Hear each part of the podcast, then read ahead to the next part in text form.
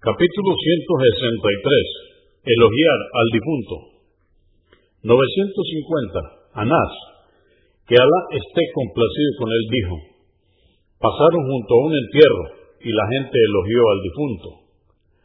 Dijo el profeta, la paz de Dios con él, lo ha merecido. Luego pasaron junto a otro y fue reprochado por la gente. Dijo el profeta, la paz de Dios con él, lo ha merecido. Entonces preguntó Omar ibn al-Hattab, que Alá esté complacido con él, ¿qué quiere decir lo ha merecido? Dijo, el primero que elogiasteis por el bien que hizo, mereció el paraíso. El segundo que reprochasteis por el mal que hizo, mereció el fuego. Vosotros sois los testigos de Alá en la tierra. Convenido por Al-Bukhari, volumen 3, número 181, y Muslim 949. 951.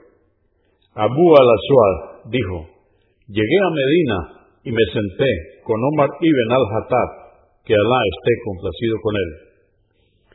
Pasó junto a ellos un funeral y algunos elogiaron al difunto. Entonces dijo Omar, lo ha merecido. Después pasó otro, elogiándolo de nuevo la gente, y volvió a decir Omar, lo ha merecido. Después pasó un tercero y reprocharon sus acciones. Dijo Omar, lo ha merecido. Preguntó Abu al-Aswad, ¿qué es lo que ha merecido? Califa de los creyentes. Contestó, dije lo mismo que decía el profeta, la paz de Dios con él.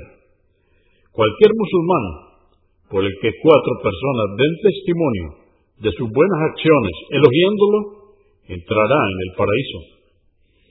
Preguntamos, ¿y tres también? Dijo, ¿y tres?